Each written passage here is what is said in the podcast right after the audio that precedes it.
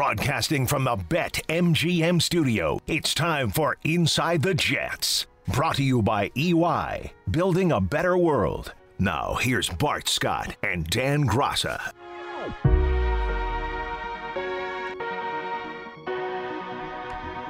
And we welcome you to another edition of Inside the Jets, presented by EY, building a better working world. I'm Dan Graca, that's former New York Jet linebacker Bart Scott. And Bart, not a good day at the office for the Jets once again yesterday in the home opener against the 49ers, dropping a 31 to 13 decision. Second straight time this year, they've dug themselves a 21 to 3 hole at halftime. Not the starts that certainly they drew up so far here in 2020. Well, you know, they couldn't get off to a worse start, right? You talk about first play, 80 yards untouched. You know, this is the chemistry thing. This is the not having a preseason. This is not having a, a traditional training camp. Being able to understand what my fits are and everybody understanding how important they are, the piece of the puzzle when you're trying to break a play down. You looked at what you know San Francisco was able to do. They were able to get a hat on a hat, but also get two for one. And you never want to do that on defense. What makes defense so so much easier to play is that essentially it's usually 10 on 11, right? So usually the offense has 10, he hands the ball off, and then it's 10 on 11, the quarterback's not involved. But what happens if you don't have the proper fits, you're not playing to your leverage and being able to play complementary defense, you have untouched 80 yard runs. Now, I thought they settled down after that, but you can't put yourself at, in a hole, especially when you're playing the defending NFC champions and they've been together, they have chemistry, and we're trying to piece it all together. You know, I thought Davis, you know, the, the rookie, he's learning a, a very key lesson not being able to get stuck on blocks. You know, that's what college players have to realize understand that that's the hardest thing to transition because now you have these grown men that aren't trying to push you away. What they really try and do is they pull you to them. Because if I pull you to them, uh, a referee can't see that I'm holding you, can't see that your shirt isn't Right. stretched out. And those like learnable moments, being able to take the arm over, get over the elbow, pull it down. Those are all things because in college you're so much more athletic than everybody. You can get away with those deadly sins. But in the league, they can cost you um, 80 yard touchdown. I thought Quinnen Williams flashed. Um, Played well. he played very well. I think it's his best game as a pro. Let's Disruptive in the backfield. Those are the things that, you know, certainly he was as advertised coming into the league. You wanted to see more from, and he flashed that very early in that game yesterday. Yeah, absolutely, and it's just a teachable moment too for him. You know, afterwards, the interview, things like that. That's something that he has to learn from and understand. I think he did watch the in. film, though, today. Yeah, he watched the film, right? A, uh, He promised he would. He promised he would. I want to report on what he saw in the film because I want to get back to the follow up. But you know, that those are all part of like the frustrating, you know, parts of being in New York media. That everything is going to be able to to be seen. There's always a camera watching. There's always somebody listening, and always somebody that's able to kind of legislate or be able to litigate. I'm Sure. sorry, the follow up question. You know, because not the first one that's setting you up, but it's the follow up. But he did a great job in getting penetration, being disruptive, and finishing. You know what I mean? It's one thing to get there. We've seen Quinnen get there, but not be able to finish. He was able to finish, and it's something to build on. And guess what, Quinnen? Now that we've seen it on tape, now that's what we expect. You just set not your ceiling, you just set our floor. And, the floor for, for you is being disruptive and being able to capitalize and make big plays, timely plays. And you know, I think you know that's something that we can build on, and that's what you have to start. You got to start with the positives, and he was definitely a bright light. He was the best Jet on the field yesterday. I thought we were talking about that in the post-game show yesterday. Gave him the Player of the Game award. I'm curious though, from a defensive standpoint. You know, you talked about the first play from scrimmage, the Mostert 80-yard touchdown run. I don't know if you've ever been in a game where your defense surrendered a touchdown like that on the first play of the game, or but if you did give up an early score as a player. How do you just flush that from the memory bank? Is it something that's difficult to just let go, even though you still have so much of that game to play? Well, when, when that happens, what you want to do is say, hey, this is a staple, like junior high play. This is a play that, you know, you run when you're in Little League, right? It's a hat on a hat. It's nothing, it wasn't rocket science. You know, it's just more about execution. And I think understanding. And you can you can you can watch people on film and say, oh, this guy, he looks kind of fast. But it's a different thing when you're on the field. And I think what people realize is that Mostert, you look at 23 miles an hour. I don't think Tyreek Hill has went 23 miles No. an hour. Now, if you knew that you had Tyreek Hill at running back, you would get depth and you would adjust your angles, understanding that he can break your angles. I think they found that out early. And, you know, uh, uh, other than a couple more plays, the, the 65 yard that got called back, and, you know, Which you is know, almost like a carbon copy of that touchdown.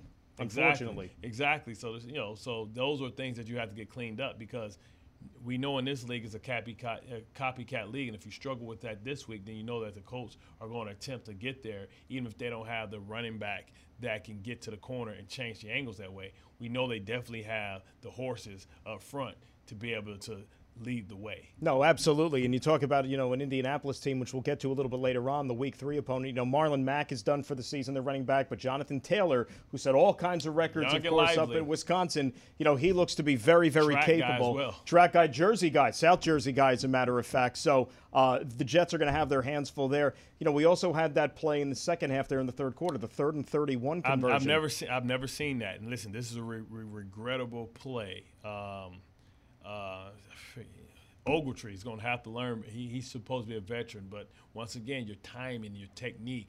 Now, is that the case of a guy feel. who's been, you know, he was on the practice squad, but, you know, this was his He's a- first game he- up with he's- the. He's a been- veteran, he's though. Been, he's a veteran, and he's been in the system. And he's been in the system. He know he knows the defense just as well as anybody else. What it is is, we always say this is how you start the game, especially as a linebacker. Alignment, assignment, technique. He had the alignment right. He probably even had his assignment right. His technique was horrible. As a backside linebacker, your job is to stay on the backside shoulder of the running back.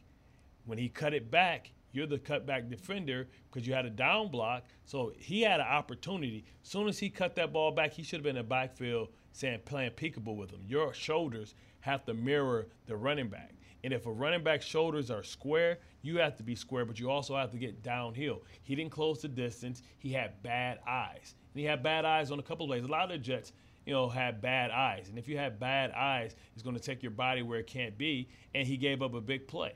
Right? And, and those are the things that kill you because that was a, a play in which San Francisco was giving up on the play. We surrender third and 31. Oh, we don't have a play for that, and it goes for 55 yards. Backed up in their end, too. And this is a Jets defense that has prided itself on getting off the field on third down. They have been bad at both sides of the ball early in the season, and that's what you have to focus on. Hey, these are the little things that we have to do because the little things when you're going against an opponent that may have more talent than you or or may have been together longer than you, then things that are small are magnified because you can't have a room for error. A team and a unit that has ran that play probably a thousand times, right? You haven't defended that play a thousand times, but they have literally ran that play against different fronts, different defenses a thousand times.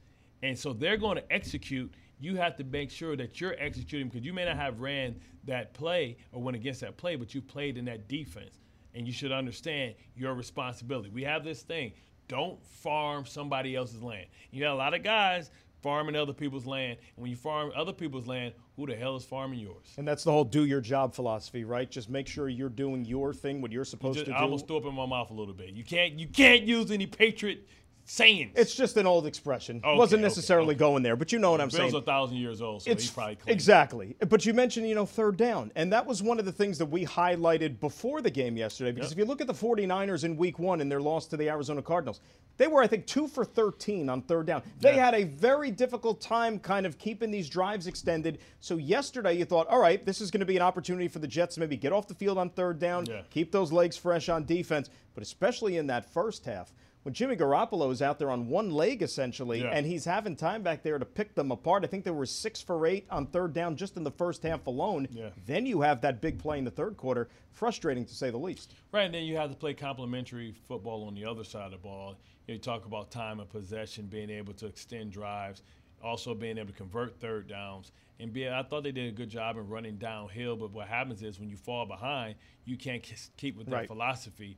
I thought it was a little bit more creativity, not a lot more, um, you know, different types of run. Understand that Frank Gore is a different type of runner. He likes his shoulders, you know, squared downhill so he can fall forward for those three, four yards and give you a chance. Um, they just have to get some chemistry. They have to find an identity. I think they're in search of who they are and how they want to uh, win football games early in the season. Well, and the other problem I think that they're encountering here early, and look, there's a lot of teams that are dealing with this. The team on the other sideline yesterday can speak to this. We're talking about injuries, and your depth is now being questioned. And we knew coming into the season that there were going to be some spots that they were going to be tested depth wise should a guy or two go down. And you're seeing this here at the wide receiver position, right? I mean, right now, Breshad Perriman leaves the game.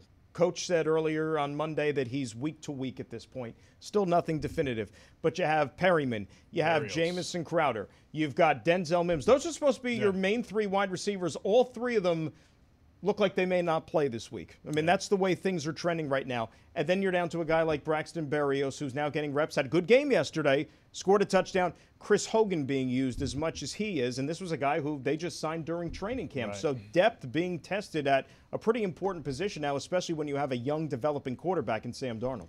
Yeah, you talk about you talk about a copy of a copy of a copy. It's like it starts to become diluted. If you get the backup to the backup to the backup, it creates stress on your team in so many different ways because then it stresses your special teams. Then it stretches, you know, stretches, you know, your offense and it stretches your defense and it forces other people to, to do dual roles or for somebody else to step up.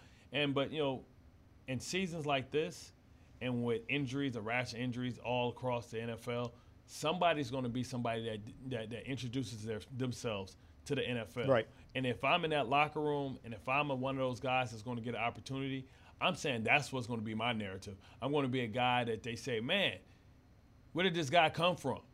You know, we, we, we talk about Wally Pipp all the time. Right? Look at the guy who eh, Raheem Mostert on the 49ers yesterday. It- How do you think he got his chance? He bounced around from team. He was a jet practice squad guy for like a week. Exactly. So it's like one of those things, right? I mean, I was an undrafted free agent myself, right? I got my opportunity because Ray Lewis went down. You know, it's countless, countless stories of this. But if you're going to sit around and pout and complain about, you know, I'm not playing when that opportunity comes, if you're not prepared, if you're a guy that's one of the, the, the guys on the bottom of the roster, you won't get that opportunity twice. So you better get your mind right when you come into practice on Wednesdays and say, you know what? If we were playing well, I wouldn't get this opportunity. I'm going to take advantage of it because it presents itself. Let's get a little bit more on yesterday's game with Eric Allen, Jet senior reporter, and Anthony Becht, former Jet tight end. Take it away, guys. Welcome to the Jets two minute drill. Eric Allen with Anthony Becht. Anthony, the Jets dropped their home opener by a 31 to 13 score to the San Francisco 49ers. Never a good sign when you give up an 80 yard touchdown on the first play from scrimmage. Yeah, you're right. You know, not the way you want to start a football game. You're coming out, you're trying to set the tone defensively. And, you know, there were a lot of great tackles behind the line of scrimmage, but that first play sometimes takes a little bit of the will out of what you're doing and it doesn't set really the standard you want throughout the game. And it never really came to fruition for the defense in this game. Let's go to the offensive side of the ball. The Jets did some good things in the first half. They were converting on third down. They were moving the football. And I thought the game really changed at 14 to 3 when the Jets were inside the red zone. Third and one, Frank Gore stopped, and then fourth and one, Josh Adams was stopped, and they never got close again. Uh, a couple things on that fourth down play. You know, clearly you can't whiff on a block on the inside. You give a linebacker an opportunity to get a free hit on a back. You know, when it's fourth down and one, third and one crunch time situations, you got to hone into your technique and the details. And you got to understand that you got to secure the line of scrimmage so you give your back a chance. And that was huge, obviously, because you're trying to gain back momentum in the football game. But Quinnen Williams with the first two sack performance of his career. And then offensively, I thought Frank Gore, albeit 37 years old, gave this offense a jolt. He did. I mean, you saw the different types of run plays being called in the football game. Everything was between the tackles. He was able to spring and get a couple nice chunk yards and plays. Berrios' first scoring reception of his career in the closing seconds. I thought that play was a perfect example of what Darnold can do when the play breaks down. It looked like he was going to go down for a sack, and he finally puts it in the end zone for the Jets. Yeah, you know, you love the fact that he keeps pushing and going. I mean, he's a competitor. There's no doubt about it. Uh, you would expect that from him. I expect that from him. Uh, but I think overall in this football game, you do take that as a positive, but you have to find ways to generate some offense and do some things early on in the football game.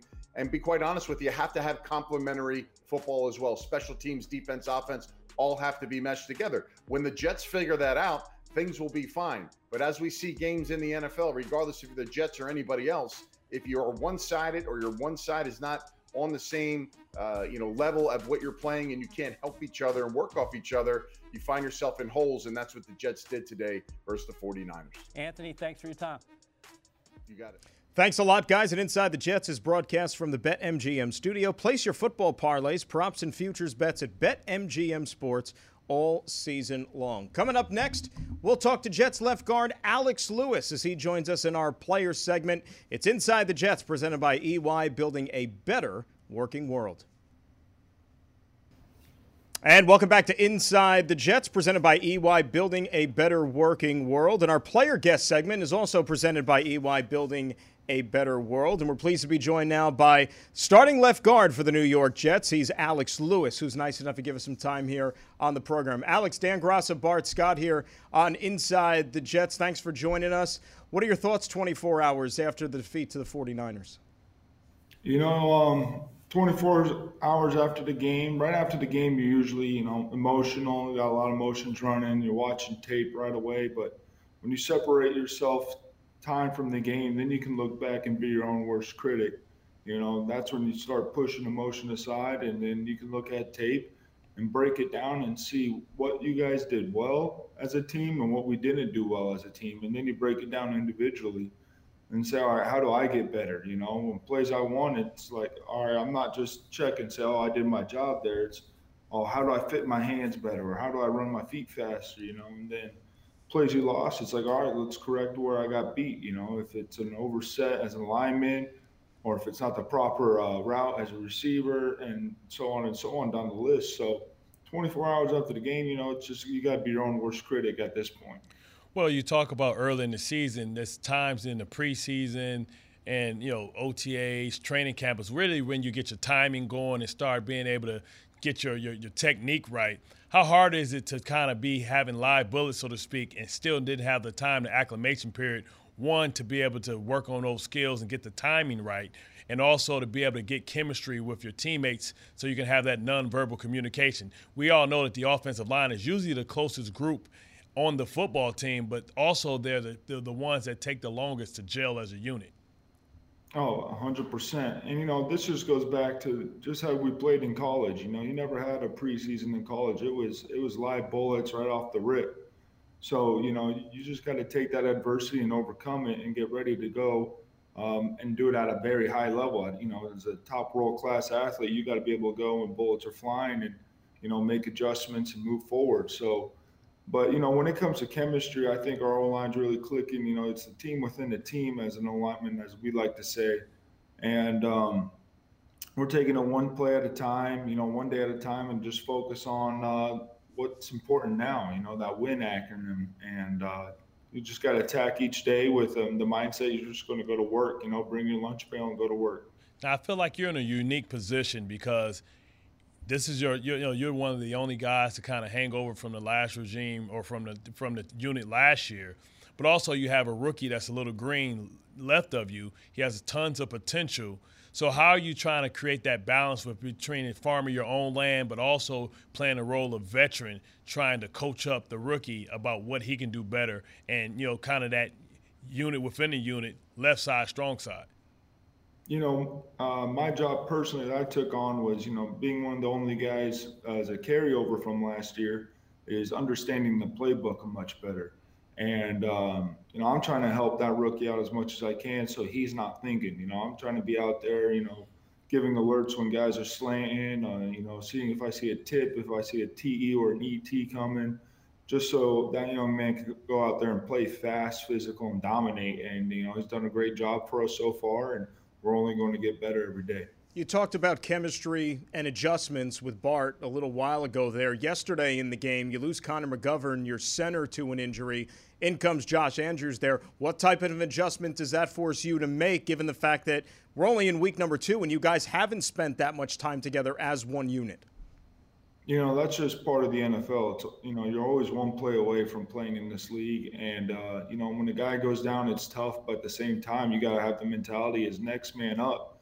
And, uh, you know, we're not going to take two steps backwards when someone comes in. We're just going to leave off right where we were and move forward. And, you know, Josh came in and he played well for us at the end of the game. You know, it was tough losing Gov.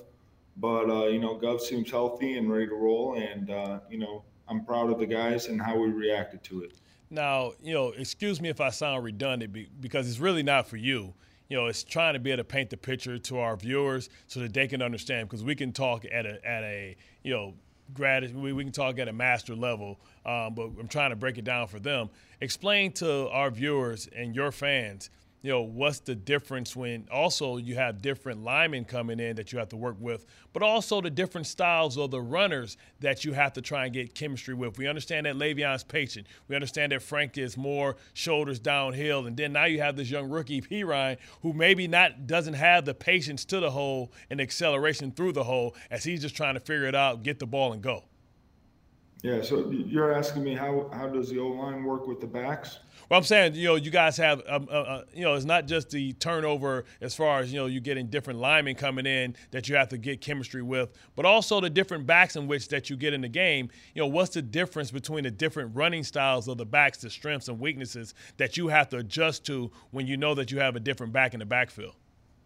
Yeah, you know, you use that word adjust, and you know, in my mind, I, I don't want to change my job depending on who's back there. You know, I'm gonna go out there and just focus on what I got to do that play. Whether it's a wide zone and they're asking me to reach a three technique, or if it's a I'm backside of an inside zone and I got to get that push and collapse that backside.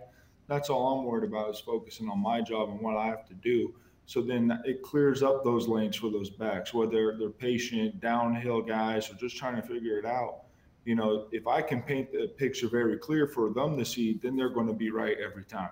As an offensive lineman, Alex, you know, you spend all week watching film, breaking down the opponent, and you're looking at San Francisco's defense, and you see Nick Bosa, you see Solomon Thomas, you're studying those guys, and then they leave the game with injury in the first quarter. What does that do for you in terms of the preparation that you put in during the week and building a scouting report, taking that into the game, and now not having those guys in the lineup? Does that alter anything you guys do in terms of getting ready to attack that defense?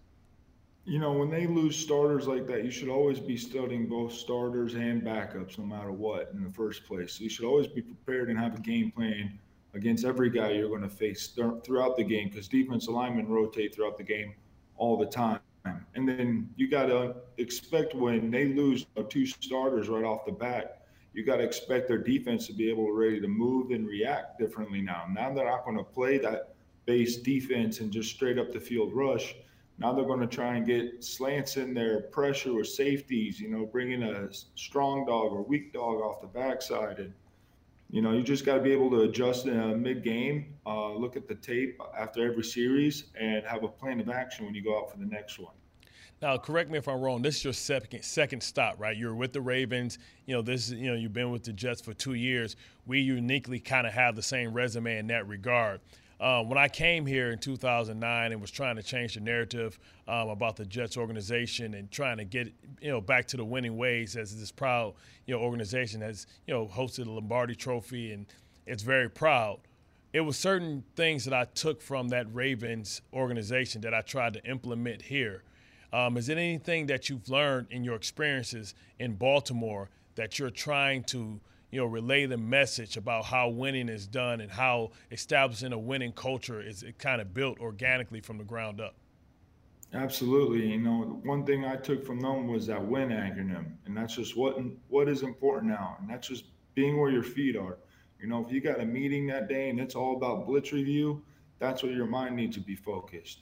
You know, uh, what tips can I see if a backer's wide? Are the D line going to slant? You know, if I'm in the weight room uh, working out, it's like, all right, let me get a PR on my squat here this Monday and, you know, just get better every day. You know, I go out on the football field, it's what's important now. All right, well, I saw on tape my left hand wasn't playing with length. All right, now I need to go out in that practice. And every rep I have, my main focus is to get better with my left hand strike at practice. And that's just um, something I learned back in Baltimore and it stuck with me and uh, you know, a lot of guys are, I, you know, I say to a lot of guys here in the Jets, and uh, you know, guys are catching on to it and uh, buying in, and um, we're just trying to turn this ship right. And uh, a lot of football left. You know, we got 14 games, just a long season.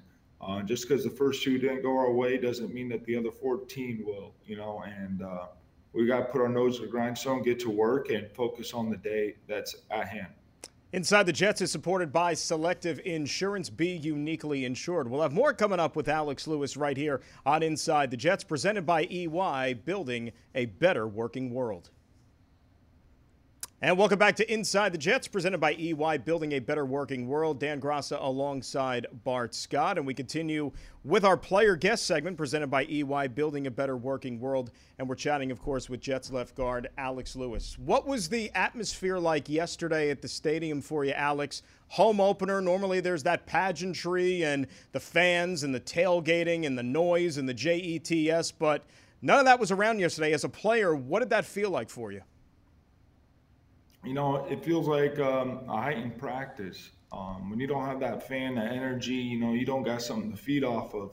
So as a player, you got to be your own self igniter, and you got to bring the energy yourself. Um, whatever you got to do, you know, whether it's listening to music, some guys like looking at their playbooks before a game. Um, some guys dance, other guys put their head in a towel and just get their mind right. Um, and you got to come out there ready to play football. At the end of the day, it's a Sunday, and you got to go out there and win. Who's the little fire starter for you guys? Usually, every unit has that guy that goes out and kind of starts the fight. He's the agitator. He's the energy guy. Who's that right now for you guys? Are you guys still trying to find out who's the guy that's going to bring the juice? Are you talking about on the offensive line or the team? Offensive line. Offensive line. Yeah, you know, I would say George Fant is a great captain that we voted, and uh, you know, he's a he's a very passionate guy, and uh, everyone wants to be up there on his level and match it. And I think he's a, a great guy to have in our room. That was crazy. As you know, when I came in into the league, um, you you usually identify someone that can help you get to the next level. You always always tell people find your rabbit, somebody that you you know dare to chase.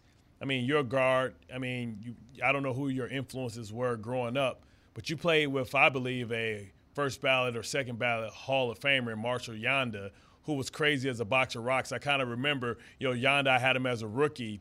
And when I knew he was ready to go, we were uh, we used to tase people for falling asleep. And um, you know, it means we just tase them. I don't know. You, you, do stupid stuff when you're young. So, you know, Yanda. I think I heard this story. Yeah, yeah. So, yo, so Yanda, so Yanda's sitting there. He's mm-hmm. like, you know, we give hundred dollars, five hundred dollars for anybody that take a tase, right? You know, he stood up. Hell, I'll take a tase, right? So we we zap him, and you know he comes in. That's all you got, MFers, right? So we tase him again, never knowing that he set us up for the banana in the tailpipe because he's a pig farmer and they used to play with each other ever since he was kids. They used to stick each other with the cattle prongs. You know what I mean? But, you know, just a crazy story about him and how professional he was coming in as a third round draft pick from Iowa, but also just being a perennial Pro Bowler.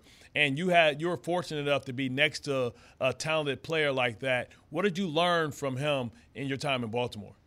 Well, first thing he said that was the easiest hundred dollars he ever made. yeah, I wanted a rebate. um, no, I think uh, just studying tape and uh, understanding defenses, uh, he was phenomenal. Being able to recognize a guy's slant, you know, little tips in his stance, you know, whether a guy likes to pirate, you know, what foot does he like to have up when he pirates, and not only that. You know, sometimes defense linemen give away when they pirate, like slamming across your face. They'll even up their feet. You know, little tidbits like that. Marshall taught us, and you know, to have a guy with that much experience and play at that high high of a level for that long, um, you know, it, it was just it spoke words for his presence in the room and what it did for the O line. Um, you know, I only got to play with him for three years. Two of them on the field. One was on IR, but I got to be around him, see about how he went about his business, and he just attacked what was ever in front of him at that moment. You know, he never looked three weeks down the road, four weeks down the road, or even looked back, you know, oh, let's look back two weeks. No, he was focused on what's in front of him and uh, what he had to do. And he was a man of just do your job. And that's something I always try to carry with me. You were a free agent after last season, and, you know, there was still some question as to whether or not you would be back with the team here in 2020, but you did re sign you look at it, Alex, as almost like unfinished business when you elected to come back, that you wanted to be part of the solution to help get this program up to the next level? Oh, absolutely. You know, um, at the end of the year, we went six and two, and we left one out on the table. And I knew when I was coming back that you know we had that momentum going, and I want to be a part of uh, turning something around here. And you know, I believe in Gase and the people we got in the coaching staff here and the and the owner and the front office. Uh, they're all doing a phenomenal job of giving us the tools that we need. Now the responsibility falls on us players to go out there and execute. How was the turf yesterday at MetLife Stadium? You know, we saw a couple of guys on the 49ers go down with injury. You know, their coach after the game had stuff to say about the playing surface. You know, you haven't been on it that much. You had the one scrimmage and then the one game yesterday. Is it a dramatic difference based on the field you were playing on there last year? Uh, personally, to me, I, I could care less what I'm playing on. I grew up playing on dirt down in Arizona, so tur- turf's a different outcome, but you know some guys manage it differently. And um, at the end of the day, you just got to go and play football. Now, I guess I guess what you know the inside scoop, right? If, if you know, do, do you play in the, the seven studs or do you decide to go with the molds? Is it tight or is it shallow? You know, what they're trying to ask, I guess what Shanahan was trying to suggest is that maybe it wasn't as deep as it used to be. How did it feel to you in that regards? And, you know, what have you learned is that next time you step on the field, you, you change your surface? Are you going with more of the molds or you go to seven studs? No, I wasn't even thinking about it. I was thinking about reaching the three technique, you know, shutting gotcha. down the bull rush, cutting off an inside move. You know, the last thing on my mind was, oh, the grass feels funny. So, Gotcha, gotcha. What about another year playing with Sam? You know, now he's in his third year as a quarterback, second year playing with you. Have you seen that development, that progression, him being more of a leader in that huddle and taking ownership of that offense? Absolutely. You know, Sam's grown leaps and bounds since the start of last year. You know, his ability to recognize when he's hot, you know, when they're bringing more numbers than we can block has been outstanding. Um, his leadership role has really elevated, you know, being a vocal leader when it comes to getting the energy going for guys in the huddle pregame, um, coming out of practice, making sure guys are locked in. You know, he's stepping in the huddle, telling everybody to lock in, eyes on him. And uh, I just love seeing that uh, competitive competitiveness come out in Sam. And he, you know, he's going to grow and he's got a long career in front of him. Now, what does the off day look for you? Like, how does the body feel after two day, two games, and um, you know, how do you kind of reset and get the body right? You know, we all talk about you know getting your mind right, but how do you you know you know maintain your durability?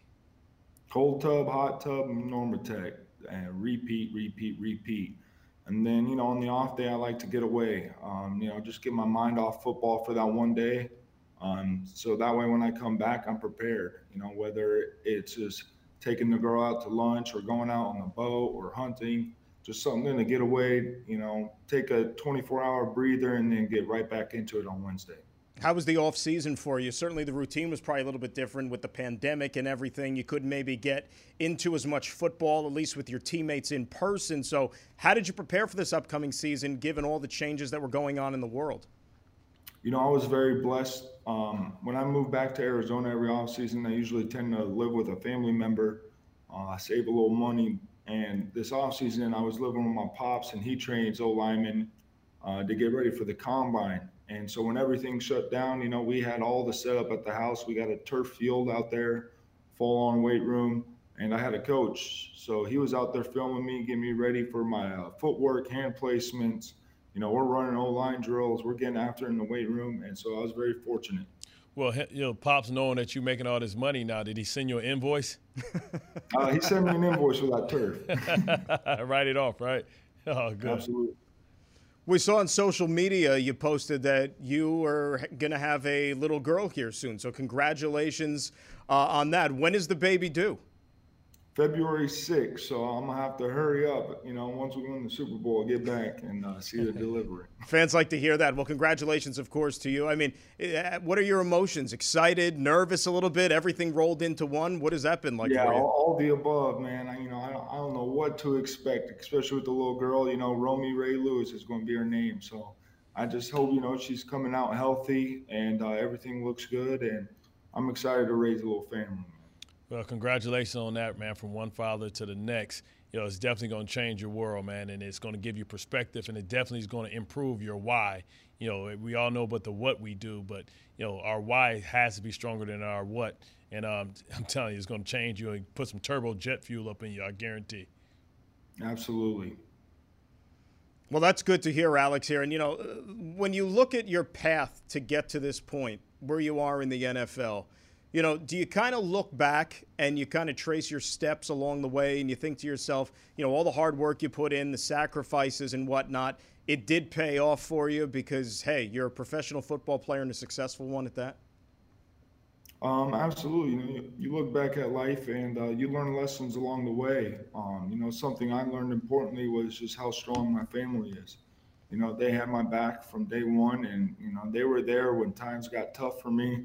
You know that everybody, every athlete goes through that giving up, that giving up phase, and uh, you know I just got to thank for my family uh, for pushing me, my mom and my pops and um, you know making sure that I just keep going to work and uh, not focus too far ahead at, at times. You know, just only worry about that one day because that was all that I could control. You know, you can't control your future and you can't change your past. So I was just focusing on that day, and I, I'm thankful to have the family I got. Well, Alex, thanks for a couple of minutes today. We really appreciate it. Best of luck against the Colts coming up there on Sunday and the rest of the way, and we thank you for doing this. Thank you, fellas. Appreciate it. All right, there's Alex Lewis, our player guest segment presented by EY, Building a Better World. Still, more to do here on Inside the Jets, presented by EY, Building a Better Working World. Welcome back to Inside the Jets, presented by EY, Building a Better Working World. Dan Graca and Bart Scott with you. And remember, Jets fans, you can watch Inside the Jets through the Jets app presented by BetMGM. Go to the App Store or Google Play right now, and you can search official New York Jets. Let's get a little bit more into yesterday's game with the voices of the Jets, my friends Bob Wischusen and Marty Lyons. Guys? All right, guys, thanks a lot. Uh, Marty, this is a really tough start for the Jets and the opposite of way that uh, I'm sure they wanted to start after a 6 and 2 finish last season. They're just not playing well enough in any of the three phases right now to get a win in this league, especially against good teams. Uh, what has to happen for them to right this ship?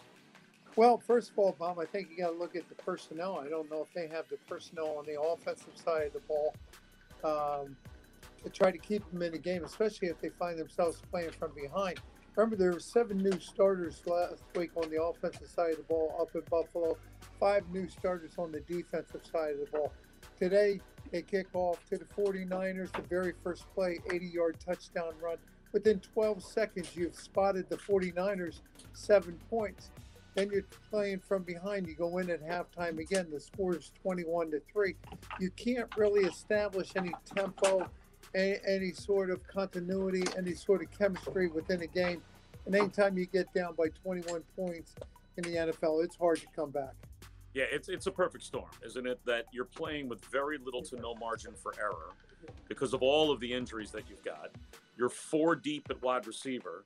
Um, your best running back is out. I mean, the, the, top four skill position players on your offense are all not playing.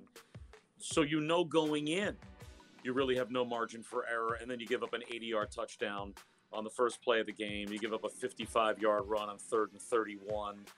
You're really only running back probably gives you a legitimate chance to get a first down on fourth and one comes out of the game and Frank Gore. It's a practice squad running back going forward on fourth and one. So all of that added on top of the injuries, you know, you, you need an answer somewhere to counter all of the things that are going wrong, whether it's really good players coming back and getting healthy, or the guys that you've got playing mistake-free football. They're just not getting either of that right now. And you know what, Bob? The only thing, other thing that you could do is try to simplify the game plan and try to build a uh, game plan around the talent that you have. But the talent that you have on Sunday can quickly change as we saw it happen today. You have healthy individuals. Next play, you go from being a backup to being a starter, and you have to be able to make that adjustment on the fly. You're 0 2. You really haven't found out who you are. You've built no identity. You have no confidence. The only way you get confidence is you got to win, and you got to get ready to play the Colts next week on the road. Yep, well, that will be our next broadcast on the radio. And the Jets, I'm sure, would be very anxious to get on the field in Indianapolis against the Colts and try and right this ship. So that will do it for us. We'll go back to you guys.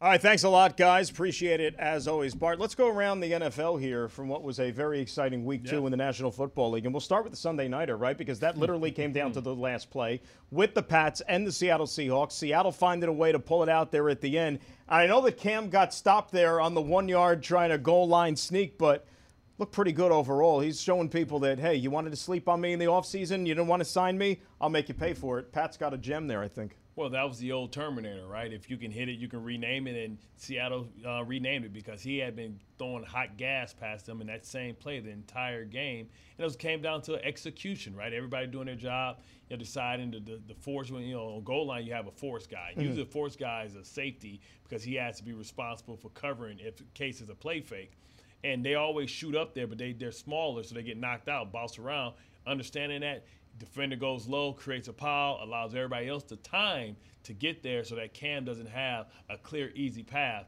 You created a lot of traffic over there. And listen, they got the win. I mean, you talk about it couldn't have started worse for Russell Wilson. Olsen's coming across, you know, good old faithful. Nope. Nope. Right out of his hands, right to Devin McCourty's. And, you know, you feel for, for, James White and what's going on. But that was a beautiful moment for him to come in that time to be focused on the game, to stop and take a time to think about his brother who, you know, who lost his, you know, lost his father in a Tragedy, car crash. Yeah. And, you know, his mother's struggling and he decided to, to not play yesterday. So our prayers go out for James White you know, but it was an interesting game. I think it was like, showed you the best of what the NFL has to offer. I mean, you gotta love the best going against the best. You talk about Gilmore versus Metcalf. How about that play? That oh back. my goodness! And it wasn't just that play. It was also like the infighting, right? Like you get some, I get some. You know, and you, you don't see Gilmore usually give a big play. Still right there, but you know the play design. But then you know the scuffle on the sideline and.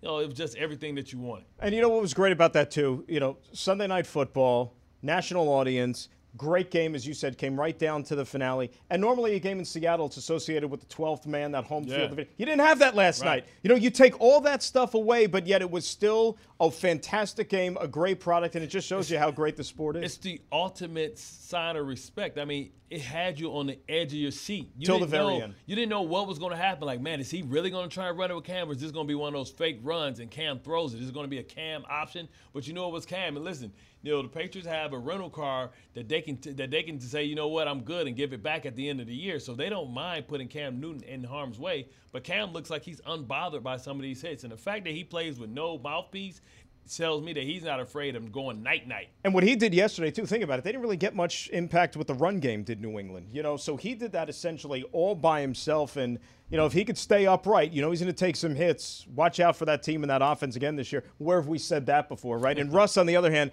I've said it before. He No MVP be- votes? No MVP votes. You talk about Drew Brees being disrespected. He's been disrespected. He's the most important quarterback to his team in the entire sport. I'm not saying he's the best. He's the most important quarterback to his team in the entire I sport. mean, because look, Metcalf, he made something out of Metcalf, right. You know, Metcalf, you know, coming out, he was a second round draft pick. You know, people thought he was raw and unpolished, and and all Russell has done has created a chemistry with him that they can figure things out. And he's going against the number one, the defensive reigning defensive player of the year, and and, and what Russell's saying is, I'll still take you. How's your seat? Is your seat okay? Your seat feel okay right now? You know, you get a little nice little ride. It's, it's not hot though. It's not hot, I was just say it's not as hot as Dan Quinn's seat maybe Oh, today in. Atlanta. Oh. How, I mean, think about this: you have 28 to three on your resume, and I know this wasn't the Super Bowl, but then you come back yesterday 29-10, and you can't sew that game away, and then just some of the execution mistakes down the stretch. Well, well, the go onside to the, go, go, kick. go to the apparent one, right? I mean, I, I'm surprised Julio Jones. I'm surprised they froze. I mean, because you can, as a as a as a the receiving team, you can touch the ball Right. before it actually gets to the line of scrimmage. They can't hit you. And think about this: there. the onside kick now, the way the rules have been redrafted, it's supposed to make it even more difficult for the team to recover, and yet somehow the Cowboys. Well, spinning top. That's what happens, and that's one, once again. I don't want to say you can blame it on the pandemic, but what happens is you haven't been in put in those situations. Everybody's looking for these end over end type of uh, kicks. Now you know you create a spinning top, so to speak, and it takes 10, 15 seconds to get there, and you just hover over the ball, and then you know that was just a bad job because the guys didn't seem like they had a procedure. They didn't have an SOP. They didn't have a standard operating procedure. Because if I'm the, the, the Hayden Hurst, all you guys on the front line, your job is to go actually hit somebody and let Julio figure it out behind. That's his job. Farming somebody else's land early in the season costs you a costs you an opportunity. And this team should be at least one and one. And we should be in here talking about Dallas and what's going wrong in Dallas. Let Mike McCarthy off the hook. Mike McCarthy off the hook again, going for a two-point conversion, down by nine there late in the game. I'm so the extra. I'm so point, make it a one-score I am game. so sick of the nerds coming here with the IT tech. Simple math. And, and, and, the, and the DeVry Institute coming with these analytics because sometimes, you know, you got to be able to go with your gut. And you can't leave points on the board. And, like, it's like, come on, man. Like, what are we talking about? An out route, you know, thrown by your punter. I know most punters are former failed quarterbacks, but the the important part is failed quarterbacks. That's a good point. Last thing here, we should talk about Justin Herbert. Not a bad debut with the Chargers yesterday. Didn't win, Well, but took the champs to overtime. And how about for a guy? You talk about a moment's notice. He finds out 10 seconds before the game starts that hey, you're up. Played pretty darn good. Well, exactly. And then Anthony Lynn surprised that he said, "Hey, if Tyrod Taylor's um, healthy, he's going to play." I listen. Has any guy been Wally Pipp more than Tyrod Taylor? I mean, you look at him. It happened to him in Buffalo. Then it happened to him in Cleveland. Now for the third time. You know, if I'm him, I'm walking around with bubble wrap. You know, make sure that I don't hurt myself doing anything. A rib injury, like, oh man, I- it's it could be over. It could be the beginning of the end already for Tyrod Taylor. But you know what? In this current environment, backups make a pretty good damn money. They do indeed, and some of them can stick around for a long time and have a nice career. Can only keep the champs down for so long. Patrick Mahomes eventually got going in that second half. And you talk about ice water in your veins. How about Harrison Butker, the kicker? Oh my! Three? three tries, and he ultimately had to nail a 58-yarder, his second of the game, to boot the Chiefs to a victory there. Oh, it's Unbelievable. crazy. But that's what the NFL is all about, and that's why it reigns supreme. Even though the Lakers were playing yesterday, nobody cared. They wanted to watch football. They didn't care what football, any football would do, because football is greater than basketball. And by the way, LeBron James wonders why he doesn't get MVP votes because you got that guy on your team who made the game winning shot. That's why you're not getting as many MVP votes. He's Bart Scott. I'm Dan Graca. Thanks for listening to us here on Inside the Jets, presented by EY, building a better working world.